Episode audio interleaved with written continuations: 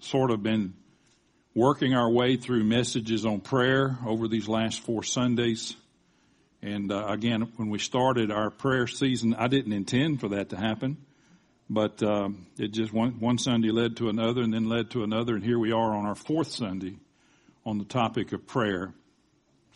Today I've entitled it The Lessons from Hannah's Prayer. And uh, we'll get to that in a moment. Um, what we're going to do during this time, we're going to turn, as I said, in a moment to First Samuel if you haven't already. We're going to take a look at the example of Hannah petitioning the Lord uh, in her in her distress.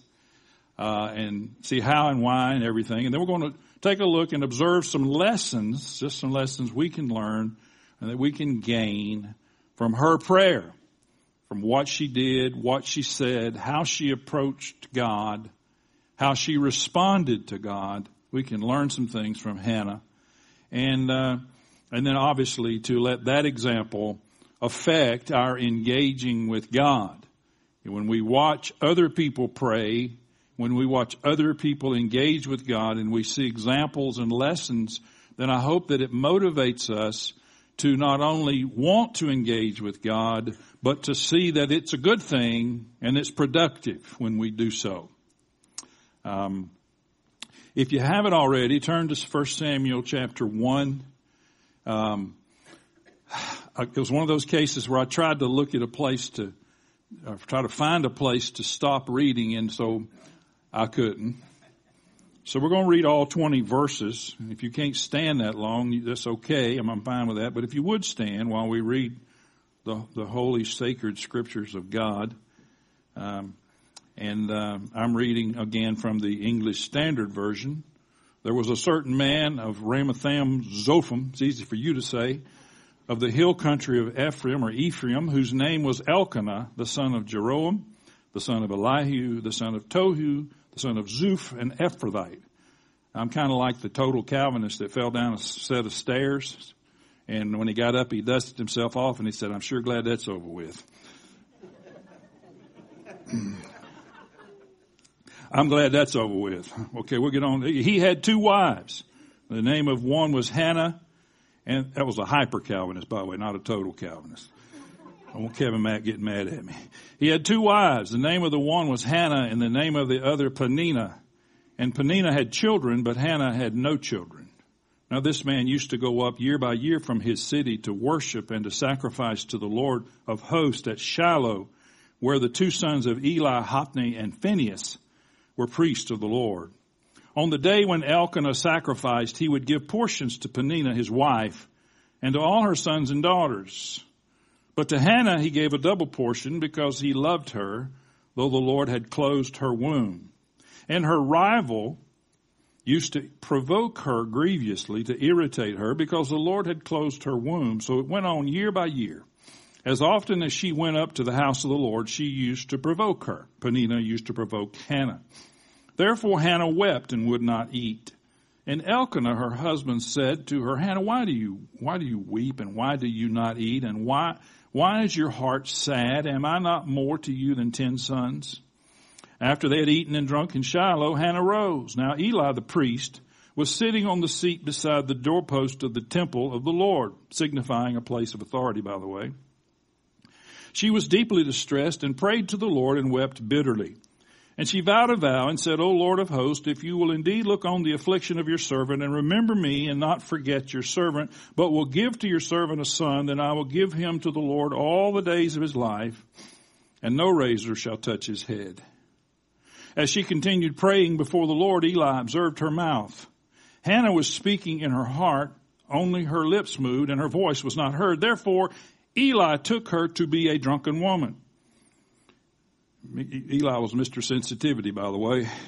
And Eli said to her, how long will you go on being drunk? Put your wine away from you. Never assume, people. But Hannah answered, no, my Lord, I am a woman troubled in spirit. I have drunk neither wine nor strong drink, but I have been pouring out my soul before the Lord. Do not regard your servant as a worthless woman, for all along I have been speaking out of my great anxiety and vexation. And then Eli answered, go in peace, and the God of Israel grant your petition that you have made to him. And she said, let your servant find favor in your eyes. And then the woman went her way, and she ate. Her face was no longer sad. They rose early in the morning and worshipped before the Lord. Then they went back to their house at Ramah. And Elkanah knew his wife, Hannah his wife, and the Lord remembered her. And in due time, Hannah conceived and bore a son. And she called his name Samuel, for she said, I have asked for him from the Lord. Now, over to chapter two, verse one and two. And Hannah prayed and said, my heart exults in the Lord. My horn is exalted in the Lord. My mouth derides my enemies because I rejoice in your salvation. And there is none holy like the Lord, for there is none besides you. And there is no rock like our God. You can be seated. Used to sing verse two a lot back in the days of the King James hymnal. Some of you don't know what that means, and that's all right. This is a somewhat of a famous story where uh, Elkanah is uh, a guy, he's a godly Levite uh, who worshiped God regularly in, in their custom. And he, he took he took care of his two wives. Why he want two wives, I don't know. But anyway, uh, we talked about that at our home group Wednesday night. Somebody said, what got Solomon in trouble? I said, can you say seven hundred wives? And, and, and when he would sacrifice, he would give Peninnah a portion because of all of her sons and daughters, but then he'd give a double portion to Hannah. Or in some Bibles, it actually indicates a special portion. Uh, because the Lord had closed her womb. He was also a guy who un- misunderstood the need for motherhood. I mean, he says to her, why are you crying? I mean, why are you not eating? And why is your heart sad? Am I not more to you than ten sons? You know, sometimes guys, we can be knuckleheads. We can be real dense. He didn't get it. He thought, hey, I'm, I'm right here. Why do you need a son? He, under, he, did, he didn't understand the need for motherhood, especially in her case. And uh, I don't think he ever got it. He, he's, he was a knucklehead. So she does. She prays, and we're going to cover that prayer in a moment. God answers. Ultimately, and she says to him, I'm going to give him to you. And ultimately, he's born. And once she weans Samuel, she literally and physically takes him down to the temple and leaves him with Eli and goes back home. That, that's a hard thing to do. But looking at her prayer, looking at her petition that she engaged with God, we see, first of all, that it was out of her distress and out of her affliction that she engaged with God. It was in the time of her distress. It was in the time that she was challenged. It was during the time that she was provoked. Remember, we read where Peninnah would provoke her all the time because she had no children. And Peninnah said, it has, says she had sons and daughters. Remember that. We'll come back to that. And she was provoked all the time. And in, in the, it's interesting that the Bible refers to Peninnah as her rival. I think that was that was uh, started, or I think that began with Peninnah.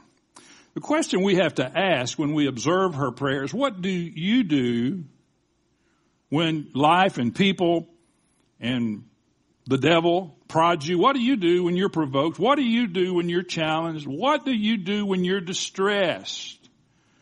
Now, sometimes it's too easy for distress and difficulties to drive us deeper into distress and hopelessness. But Hannah, at some point, chose to go to God and to, to issue her distress to him. It was a while. If you'll notice, it said this went on year by year. Now, I mentioned Peninnah. It said that she had sons and daughters. Now, I may have Mayberry math, but I think that's at least four children. Sons and daughters. So the period of time that it took Peninnah to have four children, unless some of them were twins, It's, that's the very least amount of time that Hannah has had to endure this, year by year. And every year she's provoked. Every year she's irritated. Every year she's in distress. I don't know what made this year different. I don't know what, well, I, I got an idea and we'll get to it. But at some point she said, okay, I'm not going to allow this distress to govern me, to identify me. I'm going to, I'm going to step up and get on my knees and go before God. Desperation will drive us to, to be serious and determined. It can drive us the other way, but we need to let our desperation drive us to be determined, not defeated. To be serious about what we're doing and to get hold of God through prayer. Abraham Lincoln said, I have been driven many times to my knees by the overwhelming conviction that I had nowhere else to go. My own wisdom and that of all about me seemed insufficient for the day. How many times have we felt like that? How many times have we felt? How many times have you felt like that? That you had no other place to go, that all the wisdom and all the, the knowledge you could conjure up just didn't seem like it was going to cut it.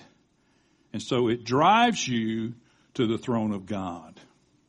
I hope we realize that God uses circumstances to drive us to himself, to drive us to where he is. And so she she says, I'm going to do something about this. And so she she goes into the temple. Eli's sitting over to the side, and he's watching her, and she's praying. And you saw in the text where Eli thought she was drunk. I mean, you know, that's what I would, first thing I'd assume if I saw somebody praying without making noise. Well, they must be drunk.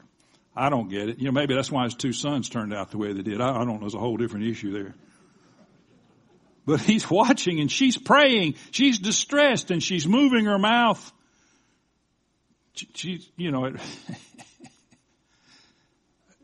it reminds me of the story of this this father and son that went to town, and and uh, they decided to go to lunch, and so they went to lunch, and the father said, "Let's just, since you know, restaurant's crowded, let's just bow our head in silent prayer." And so they bowed their head, and the father raised his head up in a minute, and then the, the youngster just kept his head bowed, and for what seemed like forever. And finally he raised his head and he said, "Son, you were praying for a long time.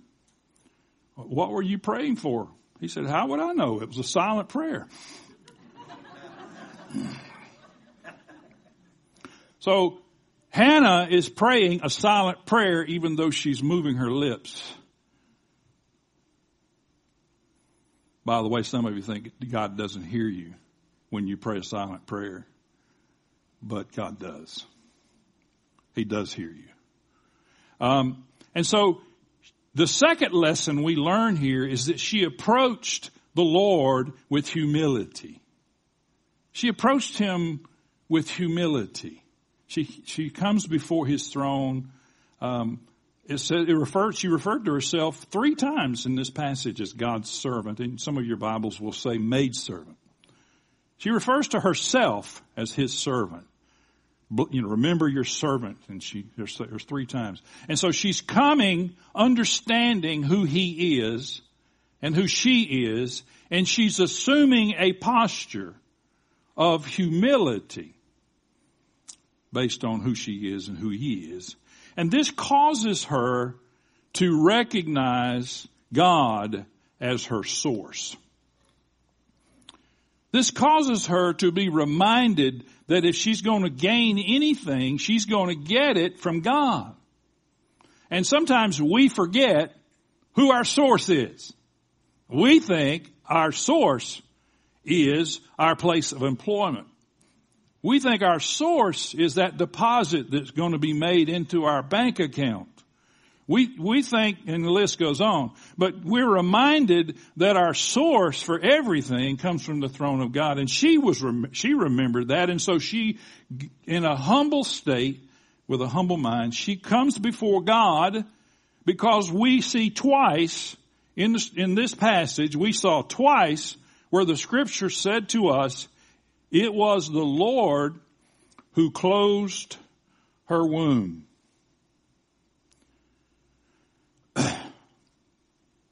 Saints, sometimes, sometimes uh, we want to have prepackaged ideas of what God does and doesn't do. And, you know, I know there are some in the Christian community that would have a problem with the fact that the Lord was the one who closed her womb. But we see it twice. And I'll leave that alone. And then it, it she's, she's in her state of humility and understanding that it was God who closed her womb. She says, Lord, remember me. Remember me. Now, how many of you don't, how many of you know God hadn't forgot about her? He, he hadn't forgot her. He knew her name. He knew every hair on her head. He had heard her prayer. Or he was hearing her prayer. But she said, remember me. And what she's saying there is, I will call on your covenantal nature. Okay? I'm in this position. I'm barren. My rival is taunting me. I've had enough. I'm praying, Lord, help me. You closed my womb. I'm praying, Lord, remember. Lord, remember your covenant with me. How many of you realize God's a covenant God? Covenant God. If he's nothing else, he's a God of covenant. And we'll, we can't take a lot of time. But what she was doing, she was asking God to extend himself to her as a result of who he was rather than what she wanted. I'll say that again.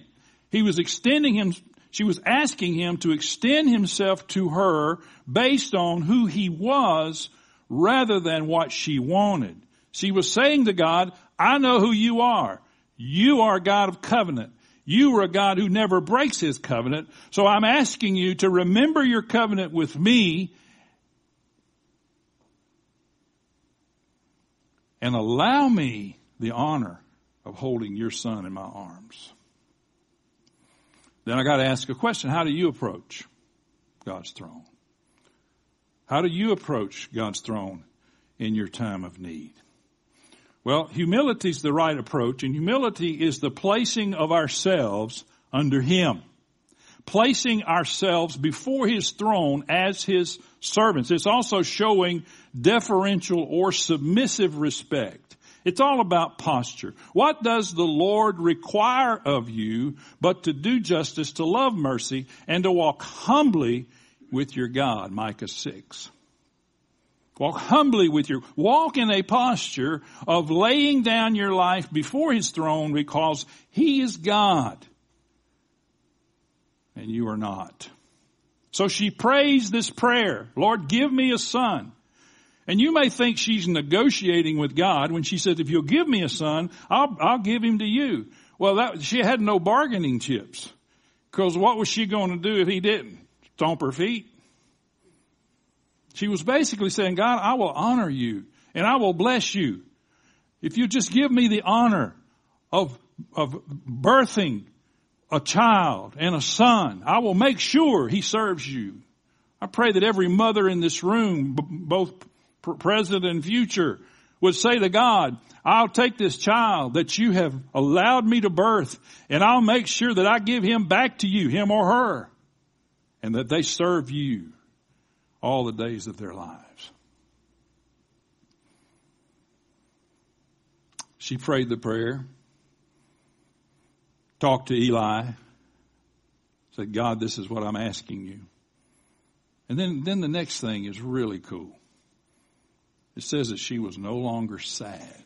She got up from her prayer, and she was no longer sad,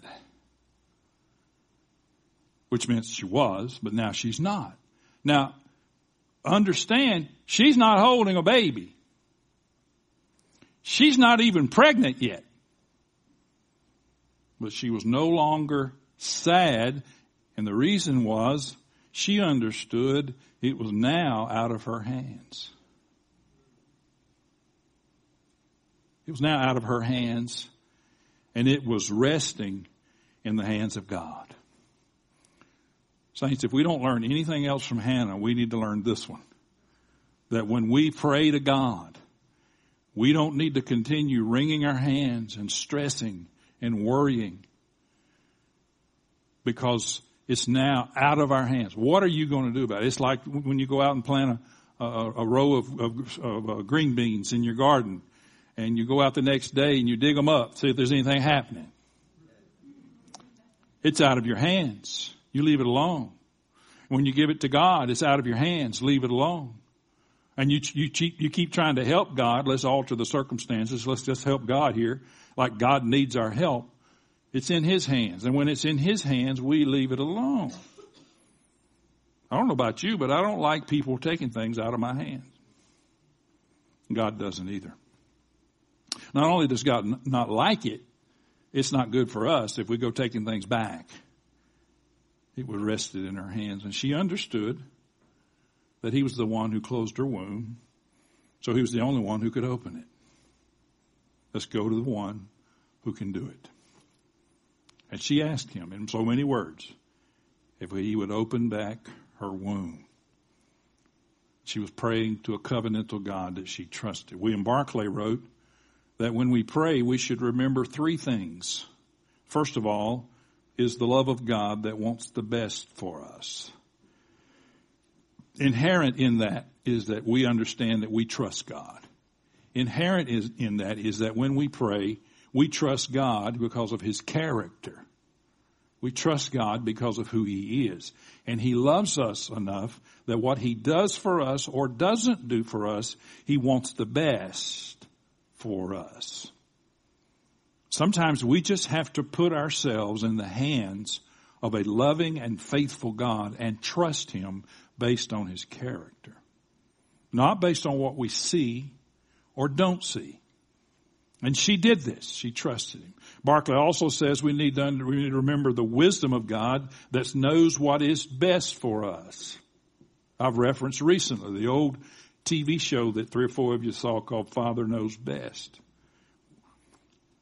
And that's, that's God. God's our Father, and He knows best, and He has the wisdom to know what is best for us. Even better, he, he, we need to remember the power of God that can accomplish whatever we are asking. If He had love and wisdom and no power, it wouldn't matter, would it? But God has the power to move in your circumstances, to change your heart, to change other people's hearts. We're talking this morning about breaking generational curses. God has the power to do that. God has the desire to do that. It doesn't have to. It doesn't have to continue on. I've spoken to my father-in-law who grew up in a family of eight or nine kids, the only one that never went to prison, the only one who was not an alcoholic. And he said that when he was saved at the age of thirty-one years old, that stops with me. That's not continuing from this point forward. That's breaking a generational curse. You can rest in God. Let me ask you a question. That's a lot of questions today. And you obviously know I don't want you to answer them. Can your countenance change even before you realize your answer? Or even if your petition is not granted. You know, you know, I've said this recently too. Sometimes the answer to your prayer, sometimes it's no. You know why it's no? Because Father knows best. We don't like it. Well, you know, I remember uh, we were teenagers, and there was a young girl in our church, and and my bride, my beautiful bride, who's sitting right there, First Lady, was working with some folks in South Louisiana in a Christian coffee house. And uh, we obviously weren't married. We've, we've known each other over twenty years too, Leah. Um, actually, we've known each other. I've lost track. We've been married forty-five years, so this, that'd be, so that'd be fifty-one years. But anyway, she was in South Louisiana, and this young girl, she was fourteen years old. Um, I might have even been dating her at the time. I don't remember, but that's another story. And uh, she decided that the Lord wanted her to go to Louisiana and work in this Christian coffee house. She's fourteen. And so she began to go all kind of pray, and every time they give an altar call, she'd run to the altar and stick that arm up and just pray and wail, thinking that her parents were going to let her leave at fourteen and go two states away, three states away, and live with these folks. And, of course, once it became evident that that wasn't going to happen, the prayers went away. Because no was not the answer she was looking for.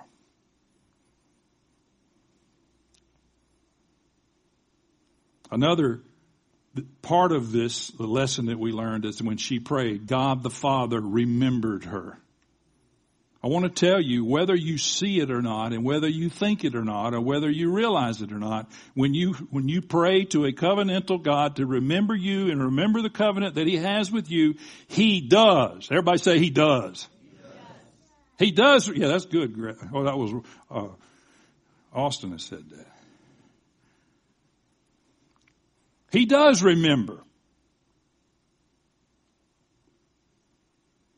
And when he says God remembered her, he's saying, I remember my covenant.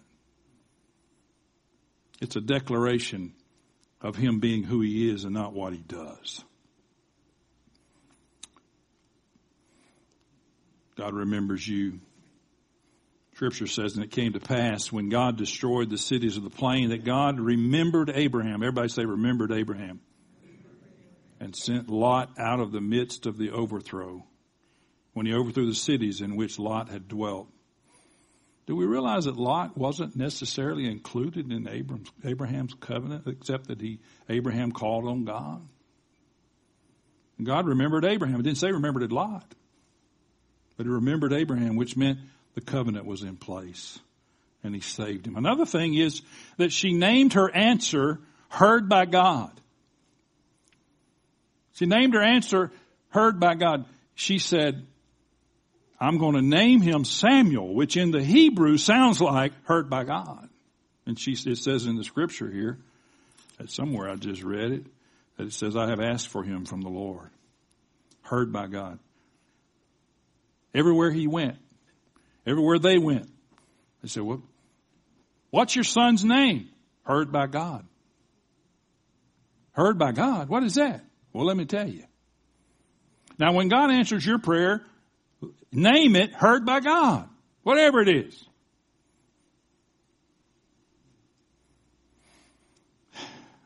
Because Psalm tells, tells us to bless the Lord, O my soul, and forget not all his benefits. Or his treatments.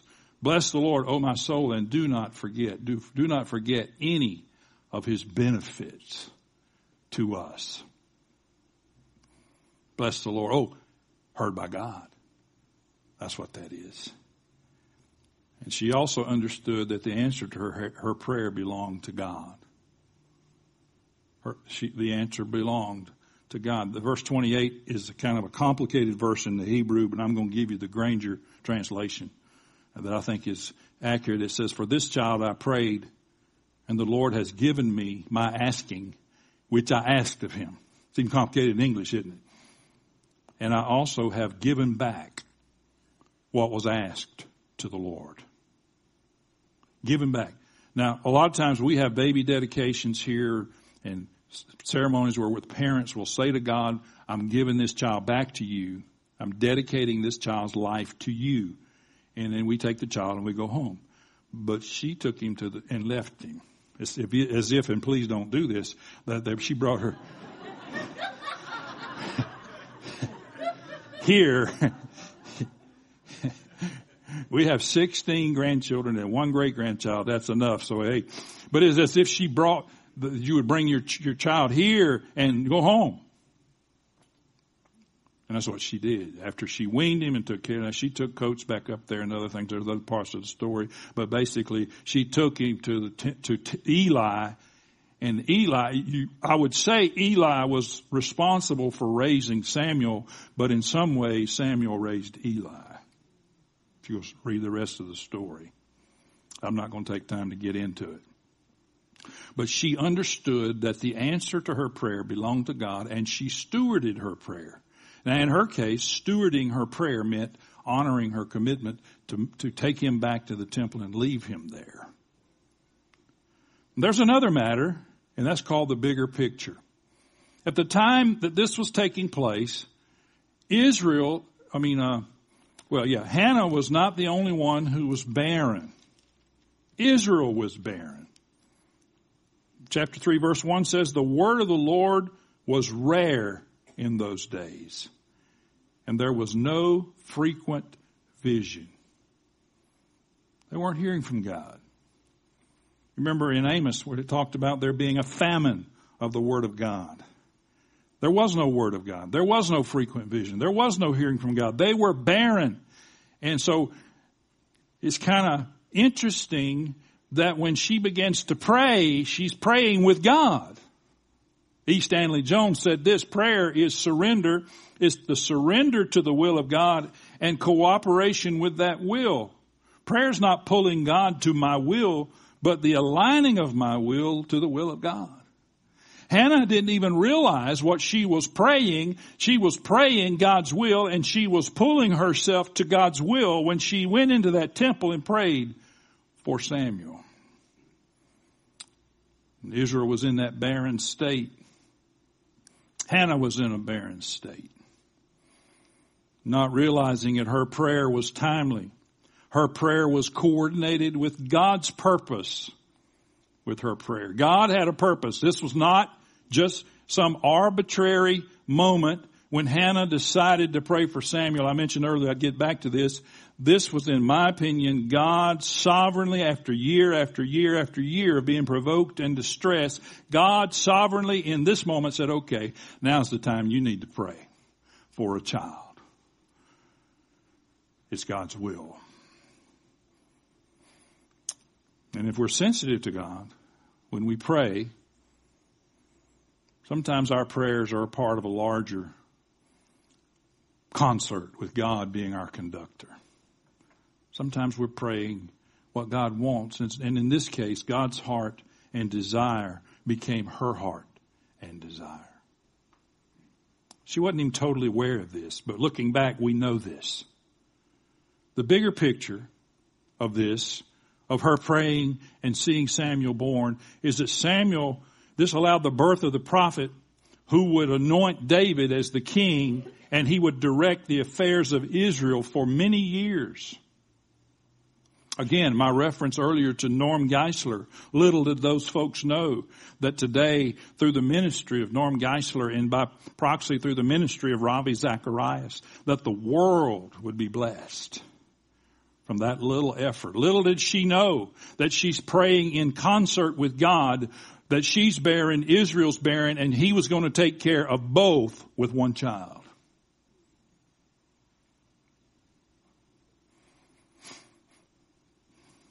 And that's because Samuel was God's answer to Israel's barrenness. There was no frequent vision. There was no word. Samuel arises on the scene, and there he is.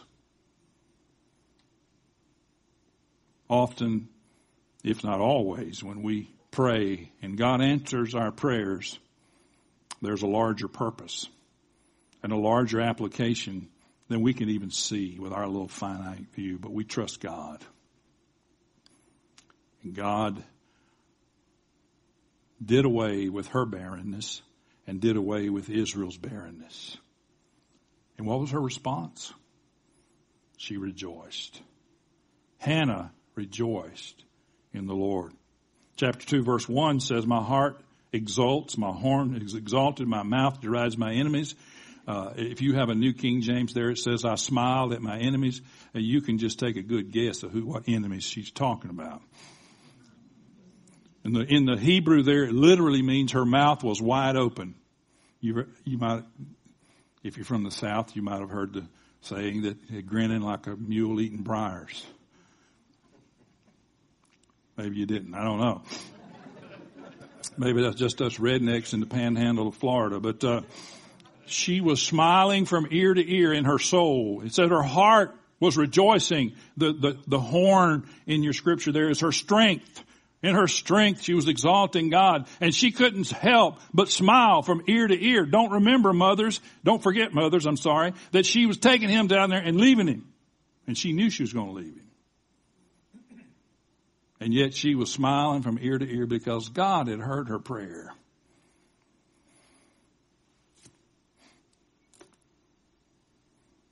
By the way, in a side note, look at verse ten, chapter two. The adversaries of the Lord shall be broken to pieces against them. He will thunder in heaven. The Lord will judge the ends of the earth, and he will give his strength to his king and exalt the horn of his anointed. It's a messianic prophecy. Prophesies Jesus as the king. So even at her great personal loss, in that she was leaving him at the temple, she worshiped God. She praised God, her heavenly Father. She worshiped God because he had answered her prayer, and he was going to use her offspring that she didn't know. She knew he was going to use him, and he was going to be a prophet, but he was going to use his offspring to eliminate the barrenness of Israel. Finally, the first ten verses of chapter two contain the expression of a full heart that had visited with God, that had been remembered by God, and had received the answer to her prayer. There's a, there's an old song that doesn't even appear in hymnals anymore. Everybody knows who wrote Amazing Grace. So you can say it. Fig Newton. John Newton, excuse me. He wrote another one called When Hannah Pressed with Grief. And I don't have all the verses here. I'm just giving you a few. When Hannah, pressed with grief, poured forth her soul in prayer, she quickly found relief and left her burden there. Like her in every trying case, let us approach the throne of grace. When she began to pray, her heart was pained and sad, but ere she went away, was comforted and glad. In trouble, what a resting place have they who know the throne of grace. Eli her case mistook. How was her spirit moved by his unkind rebuke? But God her cause approved. We need not fear a creature's face while welcome at the throne of grace. She was not filled with wine, as Eli rashly thought, but with a faith divine, and found the help she sought. Though men despise and call us base, still let us ply the throne of grace. Let us today learn from Hannah. Go back and read this prayer again. Read the following chapters to see how it turned out for Samuel. But let us, let us gain these lessons and, and learn how to approach God the way she did, and how to rest in God the way she did.